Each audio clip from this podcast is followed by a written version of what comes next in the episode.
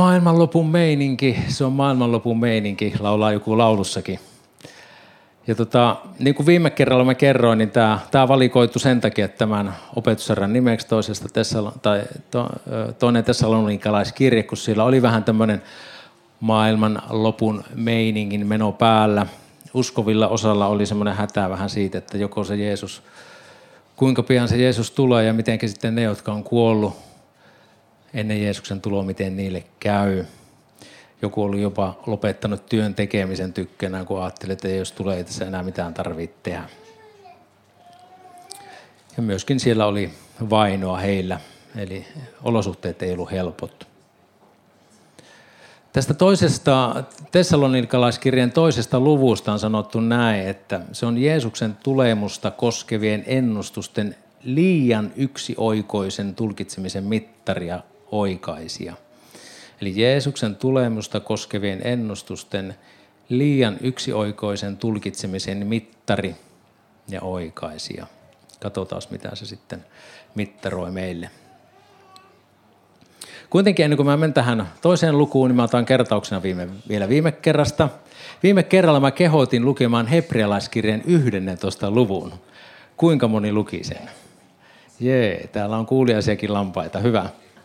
Nyt te loput saatte sitten kotiläksyksi. Hebrealaiskirja 11 luku, uskon luku. Hyvä. Ja tuosta ensimmäisestä luvusta vielä kertauksena, eli se, että Kristuksessa on armo ja rauha. Kristuksessa me saadaan omistaa täysi armo ja rauha, ei vain osaa siitä. Ja se on kaiken perusta. Ja silloin kun sanasta tulee kehotusta, niin pitää muistaa, on tärkeä muistaa aina se, että yksin armosta Jumalan rauhasta käsiin tehdään asioita. Ei pako edessä, vaan rauhasta. Mutta silloin kun se rauha saa kasvaa suureksi, silloin kun se rakkaus saa kasvaa suureksi meissä, niin meidän on helpompi niitä asioita tehdä. Sitten kiitos uhri Jumalalle. Me ei voida millään lailla maksaa velkaamme Jumalalle siitä, mitä hän on tehnyt. Mutta vähintä, mitä me voidaan tehdä, on kiittää Jumalaa siitä, mitä hän on tehnyt, hänen hyvyydestään, rukousvastauksia, kaikesta. Sitten ahdistuksen ja vainon koulu. Jumala haluaa ahdistuksen ja vainonkin kääntää meidän kasvatukseksi ja meidän parhaaksemme. Ja se osaltaan todistaa myös taivaskelpoisuudesta. Ja onhan vainolla myös se, se on monesti marttyyrien veri on ikään kuin seurakunnan siemen ja kasvun avain. Jumalan tuomio on pyhä. Se on oikeudenmukainen ja jokainen tulee saamaan tekojensa mukaan. Ja sitten vielä evankeliumin hylkääminen on se, joka hukuttaa. Eli on vain lopulta yksi synti, joka hukuttaa ihmisen. Se, joka johtaa ne iankaikkiseen eroon Jumalasta. Ja se synti on se, että hylkää evankeliumin. Se ei, se ei hukuta ihmistä, että hän on heikko tai voimaton, vaan se, että hän hylkää evankeliumin. Ja sitten myös meidän halumme tehdä hyvää ja uskon teot, ne kirkastaa Kristusta. Ja vielä mennään tuohon kirkkauden, kirkkauteen sitten myöhemmin tuossa toisessa luvussa käydään sitä läpi. Toinen kirja on toiseksi vanhin niistä kirjasta, jotka on säilynyt meille. Senkin kerron jo viimeksi, mutta vielä teille, jotka ette ole sitä kuullut. Siellä vastaanottajissa oli joitakin juutalaisia, suuri joukko Jumalaa pelkääviä kreikkalaisia sekä ylempää yhteiskuntaluokkaan kuuluvia naisia. Ja niin kuin mä just tuossa kerroin, niin siellä oltiin rauhattomia sitten liittyen Jeesuksen toiseen tulemiseen. Ja, ja siihen sitten, siihen liittyen mä luen vielä tuolta neljännestä, ensimmäisen Tessalonikalaiskirjan neljännestä luvusta, mitä me ei keritty kesällä käymään, niin luen pätkän. Veljet, emme tahdo teidän olevan tietämättömiä poisnukkuneiden osasta, ette te murehtisi niin kuin ne, jolla ei ole toivoa. Jos kerran Jeesus on kuollut ja noussut ylös niin kuin uskomme, niin samalla tavoin Jumala myös on Jeesuksen kautta tuova poisnukkuneet esiin yhdessä hänen kanssaan. Tämän me sanomme teille Herran sanana – me, jotka olemme elossa ja jäämme tänne Herran tulemukseen, emme suinkaan ehdi poisnukkuneiden edelle, sillä itse Herra on tuleva alas taivaasta käskyhuudon, ylienkelin äänen ja Jumalan pasunan kuuluessa, ja Kristuksessa kuolleet nousevat ylös ensin. Sitten meidät, jotka olemme elossa ja olemme vielä täällä, temmataan yhdessä heidän kanssaan pilvissä Herraa vastaan yläilmoihin, ja niin saamme aina olla Herran kanssa. Lohduttakaa siis toisianne näillä sanoilla. Tessalonikalaiset, niin kuin Paavalikin, odotti Jeesuksen tulemusta omana elinaikanaan. Ja nyt ne, jotka oli huolehtunut kuolleiden tilanteesta, he saavat selkeän vastauksen tässä, että kyllä ne kuolleetkin sieltä ylös nousee Jeesuksen tulemuksessa. Ja ihan yhtä lailla nousee Herraa vastaan, kun ne, jotka on hengissä. Kun Paavali kirjoittaa tuossa, että me noustaan yläilmoihin Herraa vastaan, niin mitä se sitten voisi olla? Se voi tarkoittaa sitä, että me lähdetään Herran luo jonnekin toiseen paikkaan, jonnekin toiseen ulottuvuuteen. Mutta se voi tarkoittaa myös ihan samaa, mikä tuohon aikaan oli yleistä, että kun aikoinaan keisari tuli sodasta, se tuli voitto saatossa kaupunkiin, niin väki sieltä kotikaupungista riensi keisaria vastaan. Juoksi sitä keisaria vastaan, sitä voittokulkuetta vastaan ja sitten he yhdessä tuli takaisin sinne kaupunkiin. No, tuleeko Herra niin samoin tänne maan päälle sitten, että me saadaan sillä tavoin nousta häntä vastaan ja sitten tullaan yhdessä hänen kanssaan tänne takaisin alas. Tähän asiaan mä en ole perehtynyt. Mulle itselle merkitsee enemmän se tieto, että Jeesuksen tultua mä saa aina olla hänen kanssaan ja me saadaan olla aina hänen kanssaan. Mutta ajoista ja määrä hetkistä ei ole tarpeen kirjoittaa teille, veljet, sillä te tiedätte itse varsin hyvin, että Herran päivä tulee kuin varasyöllä.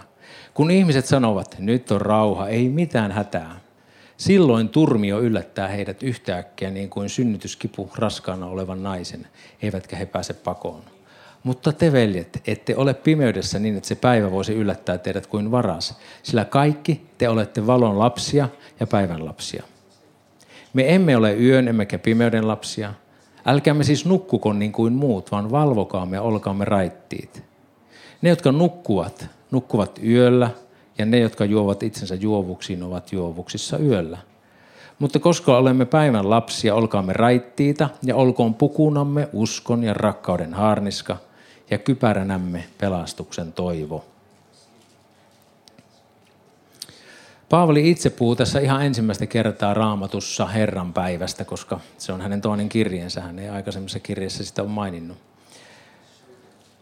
Ja hän tarkoittaa sillä myös Jeesuksen toisen tulemisen päivää. Herran päivä on se päivä, jolloin Jumala ilmaisee voimansa ja valtansa koko maailman nähden. Hän tulee näyttämään, kellä on lopullinen ratkaisuvalta. Silloin tulee myös toteutumaan täydellinen pelastus ja tuomio. Jeesuksen tuo toisen tulemuksen hetki, se tulee olemaan monelle yllätys. Sitä sen ei kuitenkaan tulisi olla uskovalle. Paavali kehottaa uskovia raittiuteen. Vanhan testamentin profeetta Hoosia kirjoittaa näin, tai sillä on kirjoitettu näin. Haureus ja viini ja rypäle mehu vievät järjen. Minun kansani kysyy puultansa ja sen sauvasille vastaa. Sillä haureuden henki on eksyttäväinen. Haureudessa ovat luopuneet tottelemasta Jumalansa. Irstaus ja haureus, se on meidän, tai, tai, ja liiallinen päihteiden käyttö, niin se on meidän aikamme sellainen vitsaus. Se vaan niin myös meitä. Haureus on Jumalan silmissä, se on epäjumalan palvelusta. Ja sitten epäjumalan palvelus on Jumalan silmissä haureutta, hengellistä haureutta. Se on vastausten etsimistä muualta kuin Jumalan sanasta. Eksytys johtaa epäjumalan palvontaa. Mutta sitten Paavali muistutti, mitkä on valvomisen varusteita. Uskon ja rakkauden haarniska, tuossa aikaisemmin luettiin, ja pelastuksen kypärä päässä. Siis usko, rakkaus ja toivo. Tämä usko, toivo, rakkaus. Ne on meille varmasti tuttuja. Eli usko Jeesuksen Kristuksen sovitustyöhön, rakkaus totuuteen ja Jumalan pyhängen voiman kautta kaikki tämä. Ja sitten toivo, se tuo pelastuksen. Toivo ikuisesta elämästä Jumalan yhteydessä. Jeesus kehotti seuraajia valvomaan. Hän puhui viisaista ja tyhmistä neitsyöistä. Kaikki neitsyöt näytti päällisin puolin valmiilta siihen yljän tuloon. Mutta sitten he ei olleetkaan sitä. Sovelluksena. Onko mun suhteeni Jeesuksen Kristukseen elävä ja tuore? Sen tiedät siitä, odotatko Jeesusta tulevaksi. Sen tiedät siitä, millä tavalla elät. Onko Jeesus ja hänen tahtonsa omien valintojen keskiössä vai joku muu? Meille annetaan tosi voimakas kehotus valvomiseen. Se on ollut aina ajankohtaista ja se on edelleen ajankohtaista. Jeesuksen toisen tulemuksen edellä tapahtuu asioita, jotka meidän on hyvä tiedostaa. Ja niistä kertoo heti tämä toisen luvun alku. Mutta mitä tulee meidän Herramme Jeesuksen Kristuksen tulemukseen ja kokoontumiseemme Kristuksen hänen luokseen, me pyydämme teitä veljet, ette te anna minkään hengen tai sanan tai minkään mukaan meidän lähettämämme kirjeen pelästyttää itseänne niin, että heti menetätte malttinne ikään kuin Herran päivä olisi jo käsillä. Eli Paavali puhuu tässä Jeesuksen tulemisesta ja kokoontumisesta hänen luokseen sekä Herran päivästä. Niin kuin jo edellä totesin, niin näihin voi laittaa sen yhtäläisyysmerkin. Herran tuleminen ja, Jeesuksen tuleminen ja Herran päivä. Jeesuksen tuloa odottava on kuitenkin oltava kärsivällinen. Elämää maan päällä tulee jatkaa kestävästi Jeesuksen seuraajana. Jos niin kuin muu elämä lakkaa, niin silloin tietää, että homma on lähtenyt niin kuin laukalle. Se on lähtenyt vähän niin kuin käsistä. Päivämäärien tai vuosilukujen ilmoittaminen Jeesuksen toiselle tulemiselle, niin se on huuhaata. Jos sanoo, että hän ei itsekään tiedä, kuinka me tietäisimme hänen tulonsa päivää. Isä yksin tietää. Mutta meillä ei olekaan olennaista tietää sitä hetkeä tai päivää. Olennaista on vaalia meidän suhdettamme Herraan Jeesukseen Kristukseen. Älkää antako kenenkään millään tavoin eksyttää itseänne. Ensin näet tapahtuu luopumus ja ilmestyy laittomuuden ihminen, kadotuksen lapsi. Tuo vastustaja, joka korottaa itsensä yli kaiken, mitä Jumalaksi tai palvottavaksi kutsutaan, niin että hän asettuu Jumalan temppelin ja julistaa olevansa Jumala. Jos ihminen ei valvo, niin hän eksyy. Eksymiseen siihen ei tarvii mitään aktiivista toimintaa. Kun et tee mitään, niin eksyt. Valvomiseen sen sijaan tarvitaan aktiivista toimintaa. Valvominen on hereillä pysymistä. Valvominen on säännöllistä, päivittäistä, Herran kanssa seurustelua, rukouksessa ja raamatun sana äärellä. Valvominen on pyhällä hengellä täyttymistä.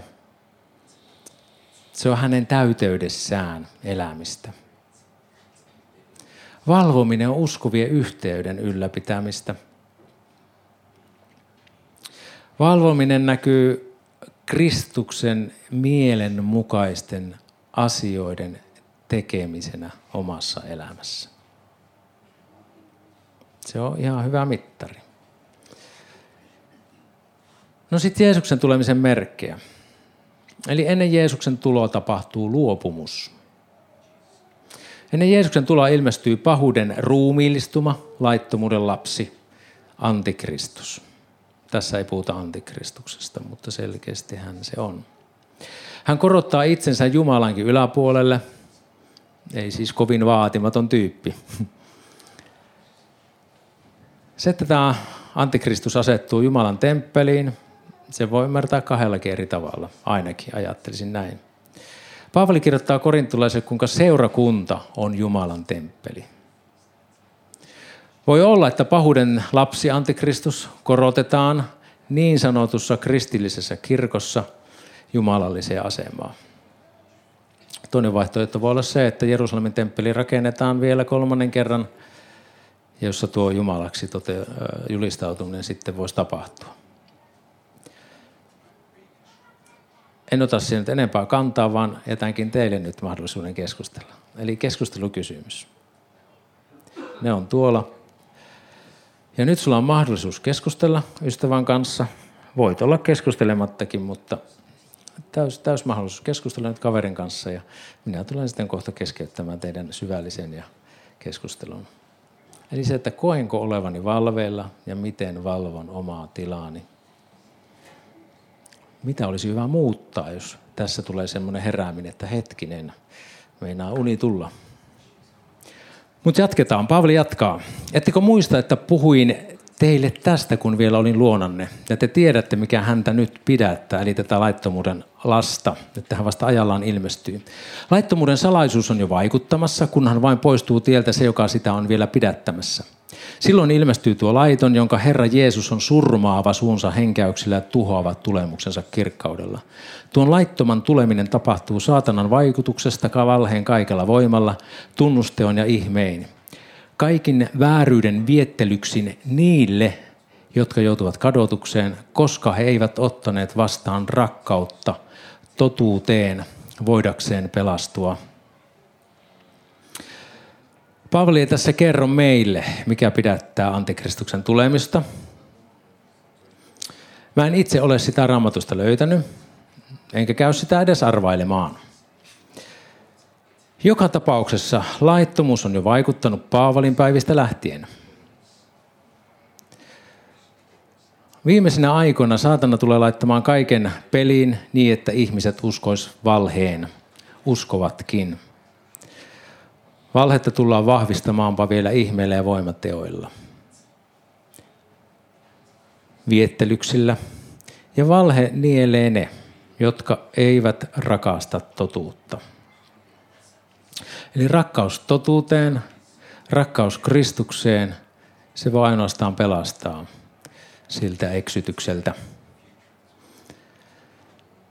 Kun noita jakeita lukee, niin mulle tulee itsellä ainakin sellainen vaikutelma, että se on sellainen megalomaaninen, semmoinen valtava hyökkäys, mikä tulee. Mutta sitten toisaalta, jotta, totuus, jotta tuo totuus ei unohtuisi, niin sitten vähän niin kuin siinä sivulausessa vaan kerrotaan, että Kristus tuhoaa antikristuksen suunsa henkäyksellä ja tulemussa kirkkaudella. Et siinä on niin ne voimasuhteet sitten kuitenkin. Se kertoo Jumalan valtasuuruudesta – ja siitä, että antikristus on vain luontu, luotu olento. Hän ei ole Jumala. Edellisessä luvussa oli jo maininta siitä, kuinka Jeesus tulee tulen lieskojen keskellä voimakkaiden enkeliensä kanssa. Kertoo siitä hänen, siitä kuinka pimeys, vääryys ei kestä Herra edessä. No nuo seuraavat jakeet, ne hämmentää kovasti. Siksi Jumala lähettää heille voima, Jumala lähettää heille voimakkaan eksityksen niin, että he uskovat valheeseen. Jotta kaikki ne tuomittaisiin, jotka eivät ole uskoneet totuuteen, vaan ovat mieltyneet vääryyteen. No Lutteri aikanaan sanoi, että saatana on Jumalana saatana. Herra laittaa pahankin palvelemaan tarkoitustaan. Vanhassa testamentissa kerrotaan muutamassa kohtaa, kuinka Jumalan tai kerrotaan, kuinka Jumala lähettämä paha henki kiusasi Saulia. Tai kuinka valheen henki profeetta Miikan aikaan eksytti toiset profeetat ja Jumala antoi sille luvan toimia. Daavidin elämästä on myös yksi erikoinen tilanne, josta mä otin no raamatun paikat. Mutta Herran viha syttyi taas Israelia kohtaan niin, että hän yllytti Daavidin heitä vastaan, sanoen mene ja laske Israel ja Juuda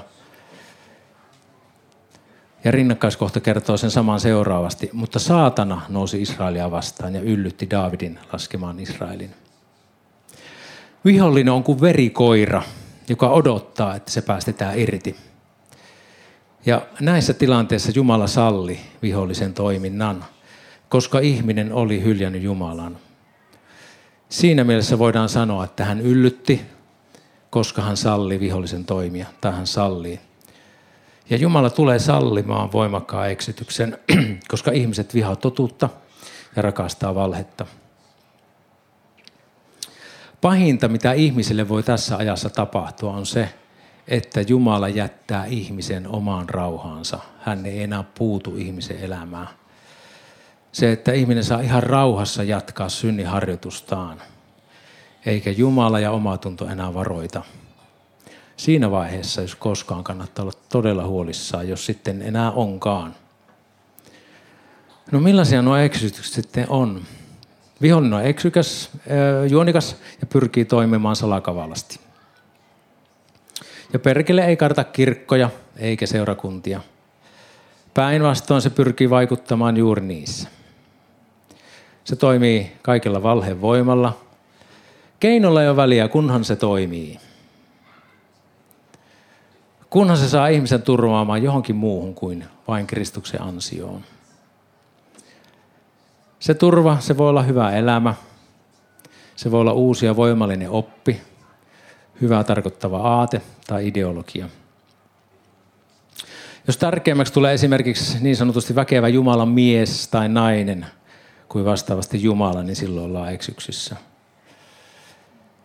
Se, että Kristuksen sijaan aletaan nostaamaan jalustalle jotain hänen palvelijansa, sekin johtaa harhaan ja eksytykseen.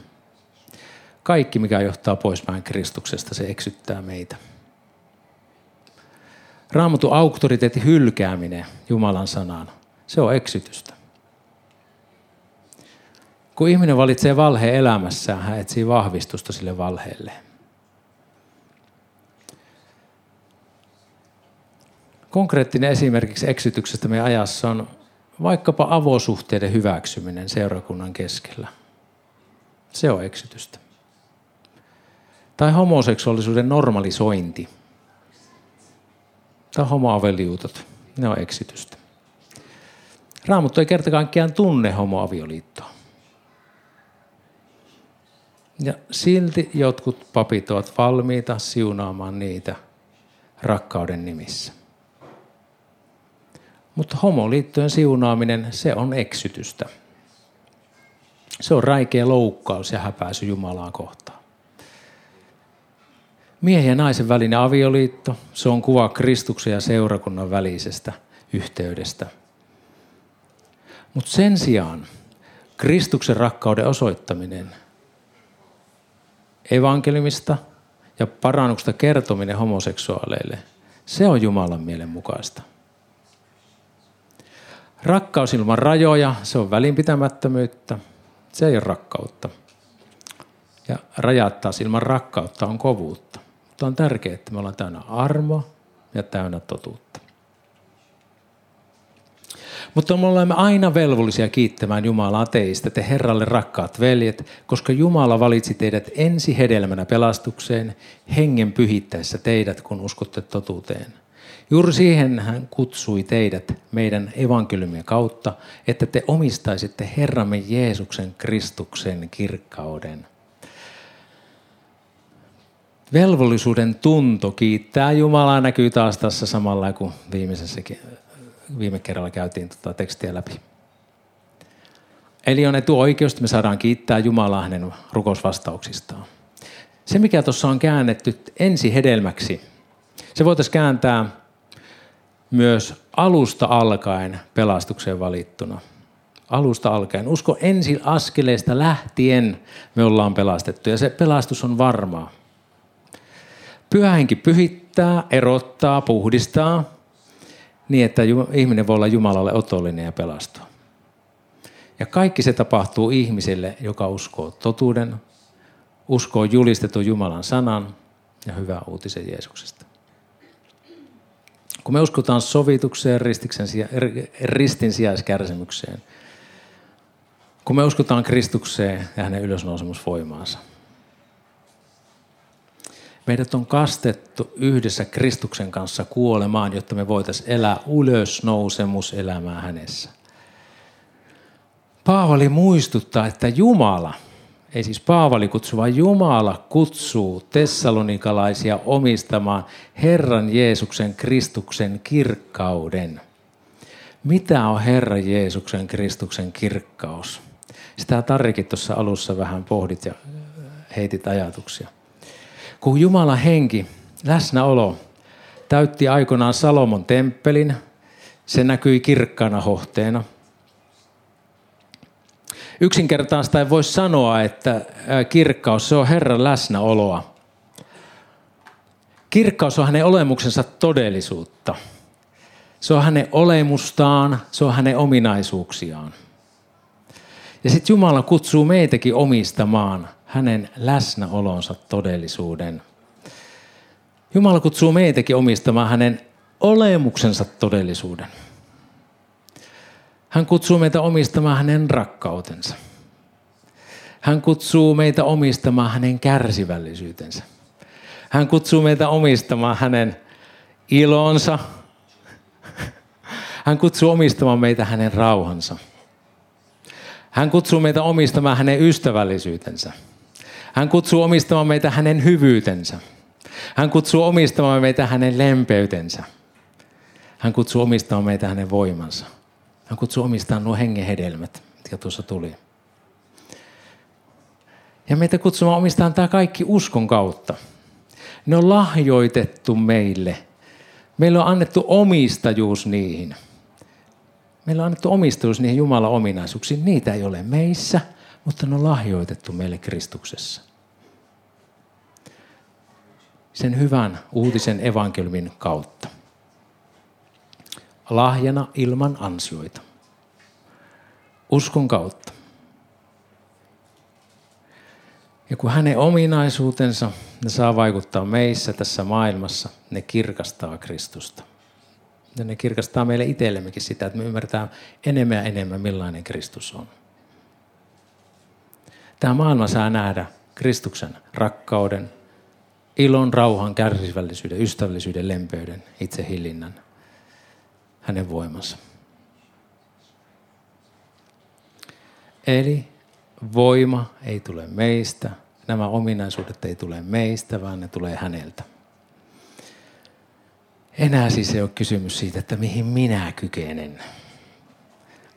Tämmöisessä hetkessä tulee herkät sellainen että no, sitten on niin kuin keukot tyhjänä happi loppu. Ei musta ole mihinkään. Mutta ei, min... siis se on, se on ihan oikea tunne. Ei susta ole mihinkään, ei minusta ole mihinkään. Mutta ne on lahjoitettu meille Kristuksessa. Ja me saadaan omistaa ne uskon kautta. Me saadaan omistaa niitä itsellemme. Että kiitos Herra sitä kärsivällisyyttä, minkä sä mulle annat.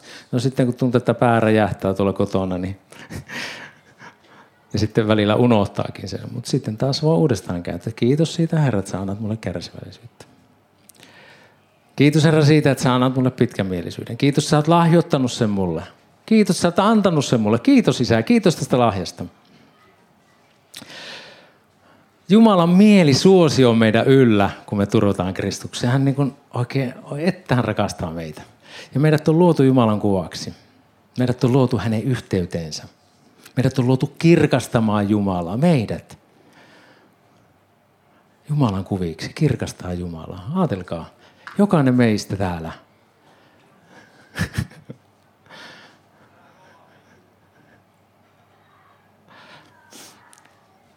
Meidät on luotu välittämään hänen rakkauttaan. Tuhlaajapojan vanhempi veli oli kyllä isän lapsi. Mutta hän ei käyttänyt elämässään sitä isäomaisuutta. Käytänkö minä? Käytätkö sinä isäsi omaisuutta? Käytätkö sinä isäsi ominaisuuksia, että ihmiset voi saada kosketuskohdan Jumalasta?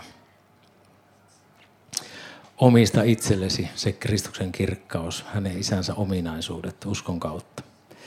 Pysykää siis veljet lujina pitäkää kiinni niistä opetuksista, jotka olette saaneet puheestamme tai kirjeestämme.